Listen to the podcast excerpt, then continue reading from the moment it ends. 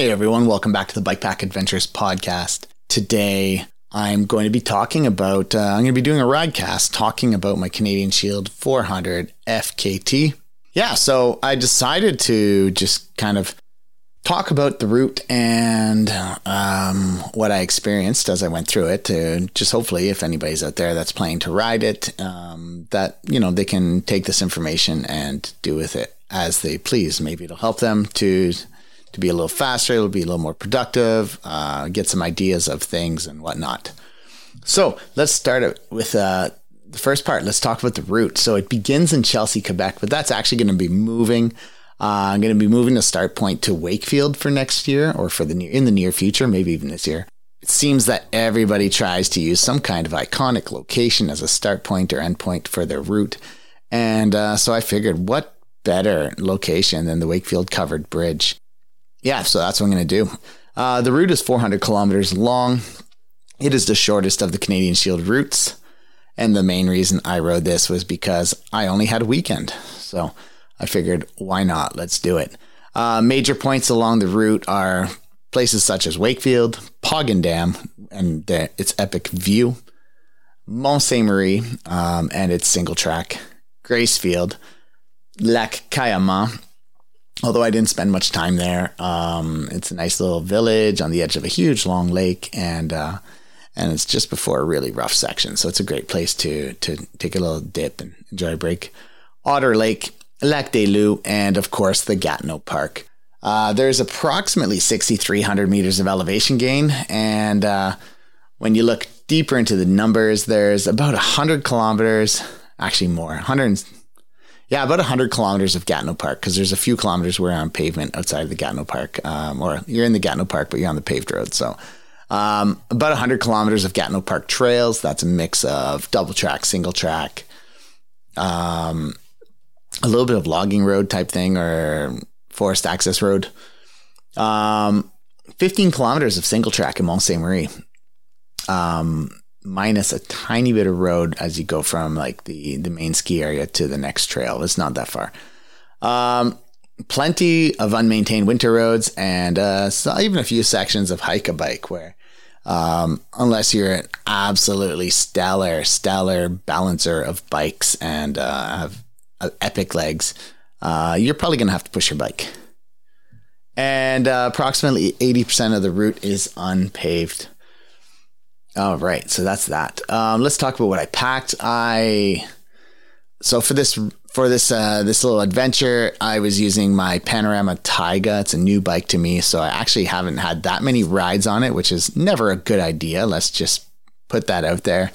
Uh, before you go on an adventure like this, you should be really used to your bike. It should be fitted to you perfectly. Uh, you should have ridden it lots um, you could either get a bike fit or you could purchase one like um, um, VeloFit. Um, they have an online system so you can fit your bike to you. And uh, I hadn't even done that yet because I had just literally got the bike together a week before. I took the dog for a few rides and then decided that, hey, oh no, sorry, it was a few weeks before before I went to Japan.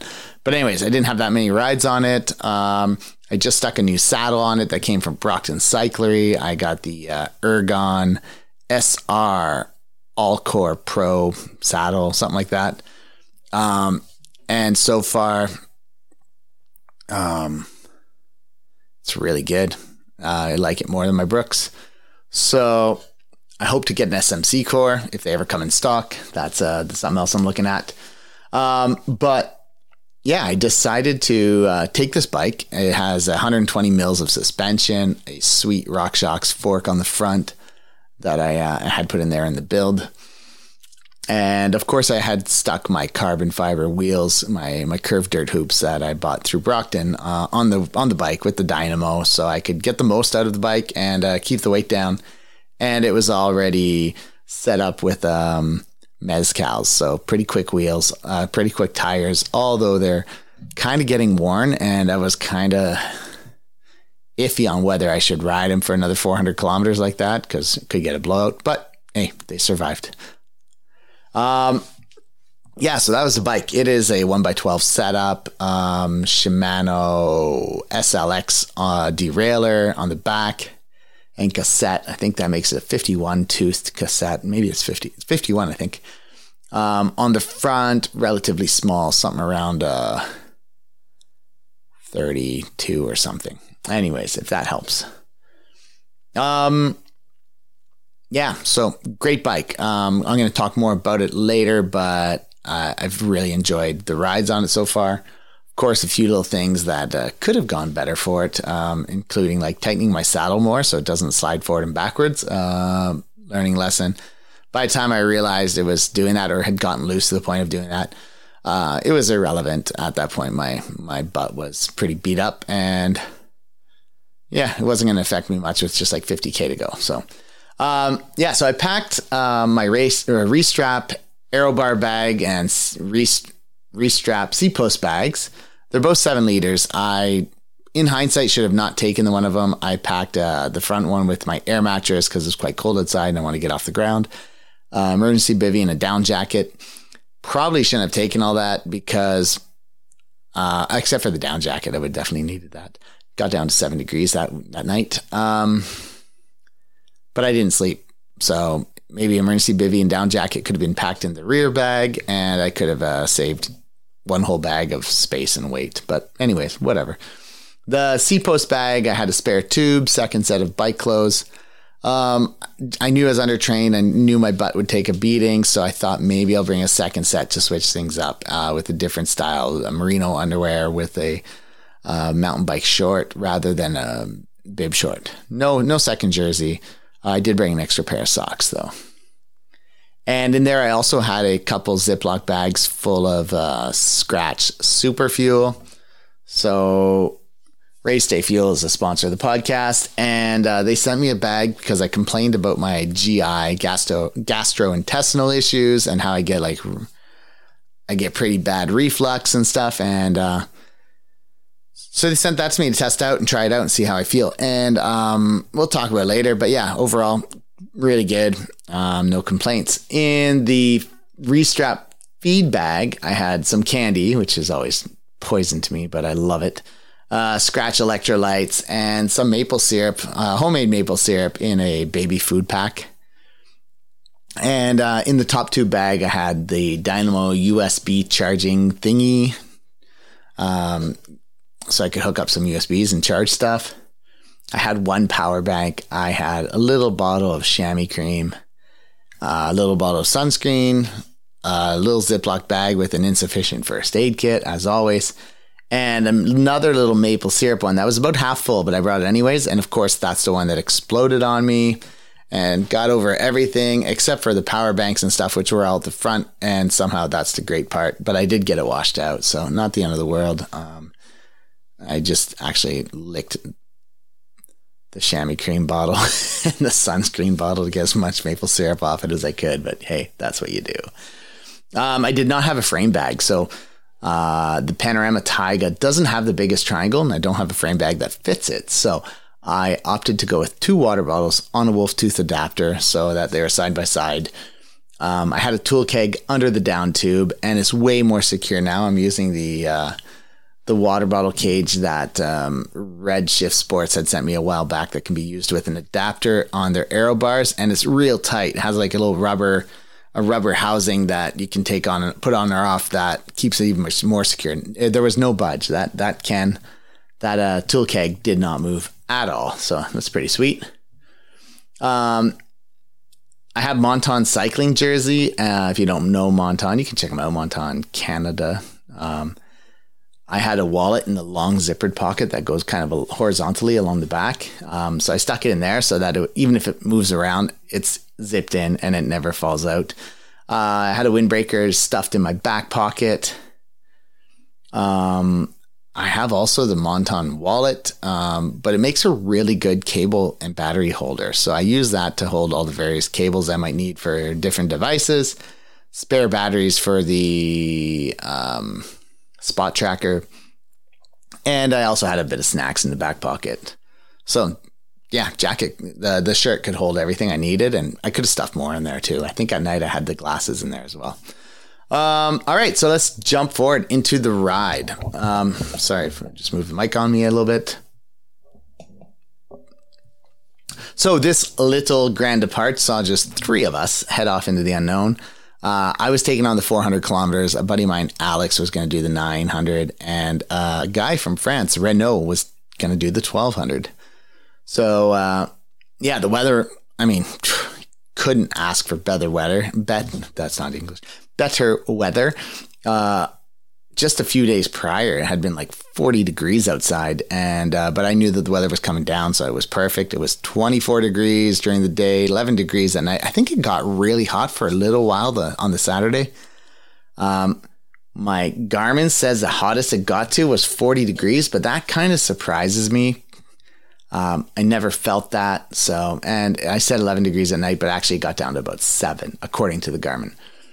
Uh, we left the start point, which at the moment was the Nomads Park headquarters at just after 8, 807. Started riding towards Community Trail, keeping a pretty easy pace and uh, just kind of chatting and stuff when, uh, when cars weren't flying by us dangerously close. And uh, yeah, it was just a really nice way to start the ride, um, you know, heading towards the rail trail. Um, about 19 kilometers in, we uh, a couple of us, uh, Alex decided to skip some of the harder single track stuff. It's not his jam, uh, but he just wanted to get out for a good four or five day bike ride, so that's what he did. Uh, so he kept going on to Wakefield, and Renault and I turned to head up into the Gatineau Park for six kilometers of pretty technically challenging uh, trail. Um, so this is like really my first ride on the Taiga, where I'm putting it through through the motions, and um, super happy. The front suspension is epic. Um, came as a recommendation from my buddy Carl. Um, I kind of threw a whole bunch of brands and stuff at him and said, "What do you think I should buy?" And he said, "Go with this one." Um, so yeah, RockShox factory race something or another. Should know, but I don't. Um, if you really want to know, shoot me a message because I don't know what off the top of my head. Um, but yeah, so it was it was epic. Um, it, it, also the bike also comes with a dropper post, which is something I'm not really used to. I had it on the fat bike, which is great for getting on and off in the snow, so you don't fall when you go up to your head, uh, up to your knees in snow. But uh, really, first time I'm using it in terms of technical bike riding, and I'm not very good at it. I'll be honest. Um, but it's great to just get your center of gravity lower over the back wheel and although I've ridden those that that trail through the Gatineau Park quite a few times now, um, I still wasn't used to the whole dropper thing and suspension, and it's been a while since uh, since I'd done some proper mountain biking, so I was quicker for sure, but I wasn't like just giving her full gas. Um, yeah, so I was really looking forward to uh, Mont Saint Maurice trails because I knew that they were more, they weren't as technically like rocky, but they were more curvy, flowy, and uh, that would be a good chance to to really get used to it.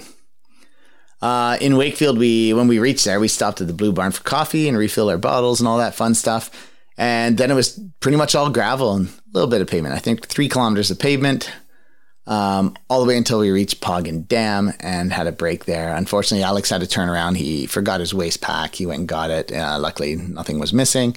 And then he carried on his way. And um, when we reached a Paugan Dam, I decided that I was really far, far, far, far undertrained. And uh, having basically spent the whole summer traveling to visit family. So I spent three weeks in Turkey with my wife's family and then two weeks in Japan with my son and not nearly enough biking. And my legs were telling me that, you know, trying to, to keep up with Renault and chat and, you know, have a nice social ride just wasn't going to happen. So I told him to uh, to just give her, have a good ride, and I would catch him in a few days when he comes back via my house. Um, and then I was on my own, and it was quite nice. I, I had a great ride to uh, Denholm. It's a lot of uphill going that way, a lot of gravel uphill. Um, just seems to go on forever, but really nice. Um, never got too tired. It was never too hot. Um, unlike when I tried in July to ride the 900, uh, and it was 40 degrees. This was quite chill and easy. Um, yeah, so Denholm at the City Hall, which is a really nice hack, uh, they have a tap on the outside of their building. It's right next to the fire station, in case that's your point of interest. That's most noticeable point. Anyways, um, so they have a, a, tap and the water's potable. And so I filled my bottles, drank a bit, filled them, refilled them again, added some electrolytes and all that good fun stuff. And um, yeah, and then finally got to Mont Sainte-Marie right around three something, three three o'clock. I forget what time exactly, three thirty maybe. And uh, really got to use the dropper post. I had a blast. Um, the suspension just sucked everything up. I was able to just really, really crush some of the downhills, uh, especially after the Tower of Power. Um, those switchbacks are super fun, and now they're way, way, way more fun with a, a mountain bike. Um, yeah, I had a new little section of a few kilometers of trail that uh, are really flowy single track um, that have recently been added to the Mont Sainte-Marie repertoire. And um, so I took those and then I went to Chez Mallow, which is a little restaurant on the way out of town. And I met up there with Alex uh, to have a proper meal. So he was ahead of me. As, as I mentioned, he decided to skip a lot of the single track sections and he made up all that time he lost when he went back to get his bag. And uh, I think he got to the restaurant maybe 10 minutes before me, he said. Um, yeah, so I really needed a break. My legs, ass, they were feeling all right. Luckily, um, not too bad, but I knew that I, I would have to have some proper food and um, just get off everything for a while. Uh, leaving the, the restaurant, we basically cruised northwards towards Gracefield, but he was going to head east and I was going west. So eventually we split ways and getting in Gracefield is where I realized that maple syrup thing had blown up, and I had to. Luckily, I could just stop at the the public washroom there at the little info center type thing, and give everything a good wipe and wash out. And actually, while I was there, I was chatting to some uh, some older cyclists, and they were asking me all about the adventure and stuff, and probably spent a little bit too long chatting with them, but it was a it was a great break, and it it was gave me a chance to get all the cleaning I needed done, anyways and to put on some layers for the night.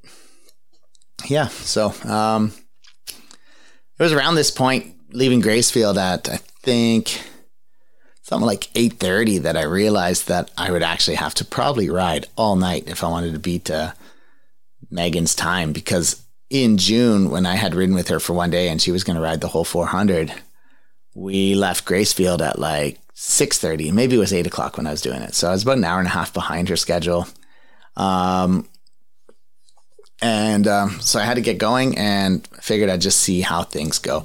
But I knew that my legs were nowhere near as ready for anything as hers were. And uh, what was pretty relaxing ride for her was going to probably kill me. Um, heading towards Lac Cayamant, there's the Chemin des Pionniers, Pioneers Road or Road of Pioneers.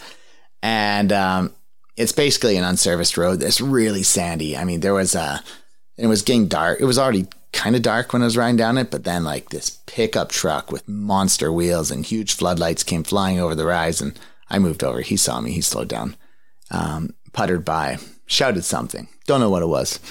And then a couple four wheelers as well. So it's definitely somewhere to be aware that there's always an inherent risk there because people do drink and drive and go have fun in these, you know, unserviced roads. So just be aware that you might need to move to the side pretty quick. Um, yeah, and, and I was worried about it a little later for, for a while again, but uh, it gets really rocky, so it wasn't really an issue because I don't even think they want to go there. Um, yeah, reaching Cayamant wasn't really much of a reprieve because I, I really already knew what lay ahead of me, and that's one of the problems when you create a route is you know so well what's coming up, and uh, sometimes to your own detriment. Um, yeah, fast gravel until the the end of a lake, which is something like 10k. It's a long lake, um, and then the ground just starts to get chunkier and chunkier and chunkier until it basically turns into hike a bike with pretty steep and chunky hills. And unfortunately for me, I got turned around a bit in the dark and ended up like I don't know one or two hundred meters down a really steep, chunky hill. Uh, where people had been doing donuts on their ATVs uh, only to realize I went the wrong way. So that was kind of shitty.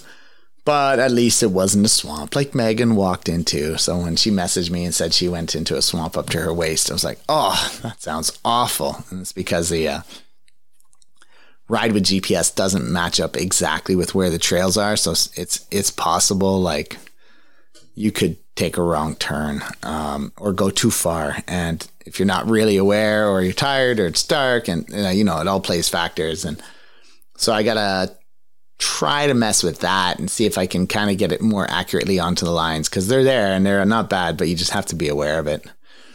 Um, yeah, and then things got better and the riding was much quicker and awesome and way better than when I rode it in the spring. Uh, the roads were dry and I could see how they might not be great if it was wet. But um, yeah, the gravel roads were pretty sweet, a little bit sandy at some spots, and I reached Otter Lake. I think at around 12:30 p.m. or a.m. 12:30 a.m. midnight.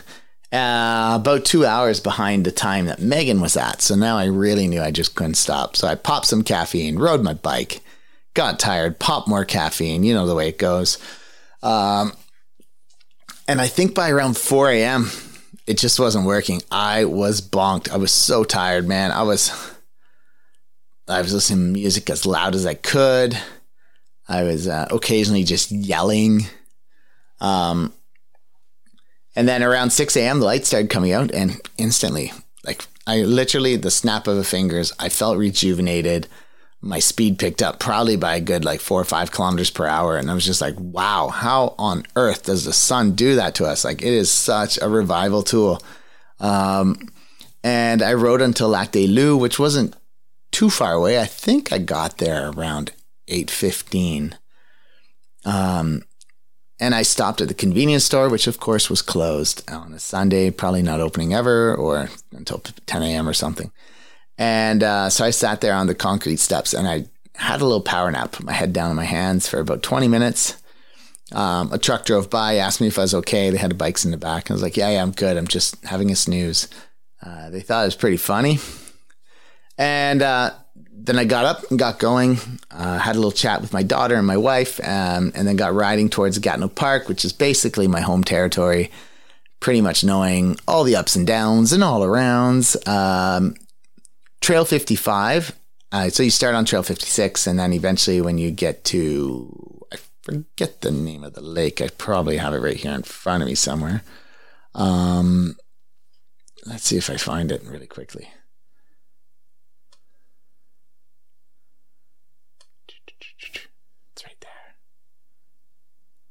So yeah, you're riding Trail 56 until Taylor Lake. I should have remembered that. And then you jump onto Trail 55, but there were some metal gates up, but they were all open. So I was like, all right, cruising. And uh, maybe just because it was a Sunday and nobody was working. So um, I did all that and got out. Um, yeah, anyways, eventually got to Trail 53, which is where I have bench. Uh, it's another little side trail and it's uh, it's a little bit gnarly and fun and stuff, and definitely work that I didn't feel like doing at that point, but quite happy to ride some single track, so not the end of the world. Uh, I decided to do a quick little detour to Tim Hortons for some food. It's about three kilometers round trip. So, you know, you're talking, I don't know, somewhere around 10 to 15 minutes of riding time, plus the time I ate and stuff. And I, of course, I talked to my wife and um, I think in the end, I probably lost like 40 minutes of time, but it felt oh so good. I didn't have coffee. Uh, I didn't think my. I, I, was eating a lot of candy by the end of the night, and I was running low on stuff. I mean, I could have put. I had one more bag of Skratch Super Fuel, but I thought that. Um, so I had one more bag of Skratch Super Fuel, but I don't know. I just wanted some real food. Um, and I also didn't have a place to fill my water bottles. I mean, I could have stopped at any creek or whatever, but decided to hit the Timmy's and uh, I chugged a liter of chocolate milk, which completely fixed the whole acid reflux thing. So that was super. Um, of course, I ate, I forget what I had, but uh, food um, and a muffin. I took a muffin to go just uh, just in case I need something later. And uh, yeah, and then I got on the way and got back and hit the trails. And by then, my legs were getting to the point where I wasn't really able to climb all the hills anymore. Uh, so I started walking up a lot of the steeper hills. And ultimately, this is like one kilometer of walking uphill I did with about a thousand meters of elevation. Because when I finished, even with that three extra kilometers, I was about a kilometer less than I should have been. And my elevation was about a thousand meters less than it should have been. And I know because my Garmin turns off when it's going uphill like that slow because I have a a speed set on it. Um, I think there's a way you can adjust for that um, with a click or something, but I just don't know how.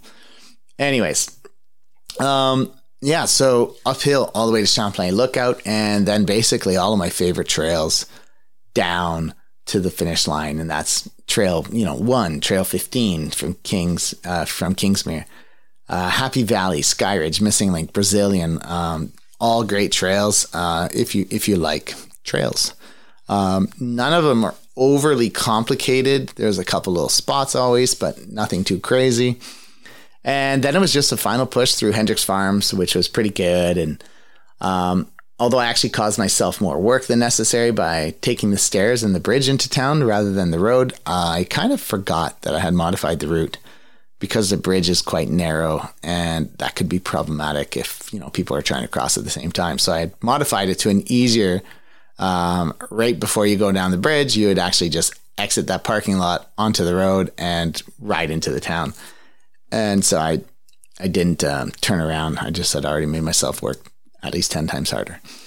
Um, finishing ultimately at 6:30 p.m. or just slightly after, with a total lapse time of 34 hours, 35 minutes, 33 seconds. Um, yeah, super ride. Um, lots of learning as always. It's probably one of the things I love most about bike pack racing is that not only do you challenge your body, but you learn so much. Um, so yeah, like what are some of the things I learned? I learned don't do this. Don't do something like this without having done the right amount of training. I knew it was going to suck. I knew it was going to be hard because I knew I was undertrained. But I know I also have some muscle memory. I I've been biking for years and years and uh, a lot of road biking which develops good strength and I've always been a mountain biker, so I have the technical handling ability. Um, so I knew probably muscle memory wise I could get this done, but that there would be a good amount of suck. Um, and for the most part, it was all right. Like the legs really didn't just have the strength in the last part in the uh, the Gatineau Park with the big climbs. Otherwise, it was pretty good. Uh, suspension on a mountain bike is an amazing thing. It really is. While having the, you know, last year I was using the Chiru divider with fully rigid, uh, it does make you a little bit faster. Definitely does cut some weight. I think the benefits of suspension is basically worth its weight in gold. Like, um, I know some people even ride full suspension bikes, you know, because the the sacrifice of that bit of weight is uh, made up when you hit all these technically difficult sections. You just save your body a lot of um, muscle wear and tear. Yeah, so um, Skratch Super Fuel was really good. Um, it's a really light flavor, so that's a really cool thing. Um, obviously, I said it was provided to me by Race Day Fuel, um, and it really helped keep the uh, GI issues at bay. Up until I randomly decided to eat a bunch of candy, just as I started to feel better, and then I felt acidic right away, so I regretted that. But um, yeah, for the most part, when I had food and I had the Skratch Super Fuel and I avoided the candies, um, I didn't have any problems. So, something I have to continually work on, keeping in mind, right? Uh, but it's hard because candy's cheap and good quality energy fuels are expensive. And even though they sent me some of the Skratch Super Fuel, I didn't have any of the gels or um, wafers or anything like that. So I had to just make do with what I had on hand and or what I could get. And of course, I opted for cheap candy that's full of sugar and uh, just caused me pain. Uh, what else is really cool is uh, riding a route like this in the autumn is awesome. Like it was such a such a nice time to ride. There was virtually no bugs. Um, a little bit early that morning, um, but then that was it. Um, yeah, days are cooler, nights are not too cold. I mean, it's everything you could hope for. You can get big days of riding in without killing yourself in 38 degree heats. Uh, heats. That's not a plural word, but whatever. Um, yeah, and the last thing I learned in this case is I, I kind of knew deep down that I wouldn't be sleeping, but I opted on the side of safety, which is not something I usually do. And I packed uh, all my, not all my sleeping stuff. I didn't pack sleeping bag, but I packed the air mattress and stuff. And in the end, it was just a little bit of extra stuff carried for nothing. And I should have realized it and just not taken it or um, at least got rid of the air mattress and just packed the eBivy and the, the puffy jacket, which I used that night because it was seven degrees and it was cold. Um, and I would have been much better off. And I could have uh, had that just on the front and not worried about the dropper post uh, causing bag rub or anything like that. So there was a lot of um, a few things I could have done differently there. But all in all, you know, I'm really pleased with the way it went. My legs were definitely sore for like five days after. I think uh, by like Thursday, Friday, Friday, they were probably feeling good again. So, you know, if you're undertrained, you you've definitely damaged a lot of um, muscle fibers and cause yourself lots and lots of needed healing time. But that's okay. It was fun. It was good. Um, I don't know how long I will uh, hold this for because I know somebody's going out in just a couple days' time to uh, to have a go at it. So, uh, really looking forward to following them. And um, yeah, that is it. Um, can't think of anything else I should share. Uh, oh, maybe, uh, yeah, make sure your bike is fitted to you properly. I mean, mine, for the most part, I've been doing this a long time and riding bikes a long time, so I'm pretty good at getting a rough set. Uh, but make sure your seat seat clamps are tight enough that the seat doesn't move around is probably another good point uh, to keep in mind. Other than that, um, yeah, always carry. Oh, I did have a water filter. It was in that back bag as well. Uh, always carry a water filter and purification tablets because on something like this, where you don't always have a chance to fill up, you will definitely, definitely need them. So, on that note, um, thanks for listening. Thanks for tuning in and keep on pedaling. Bye bye.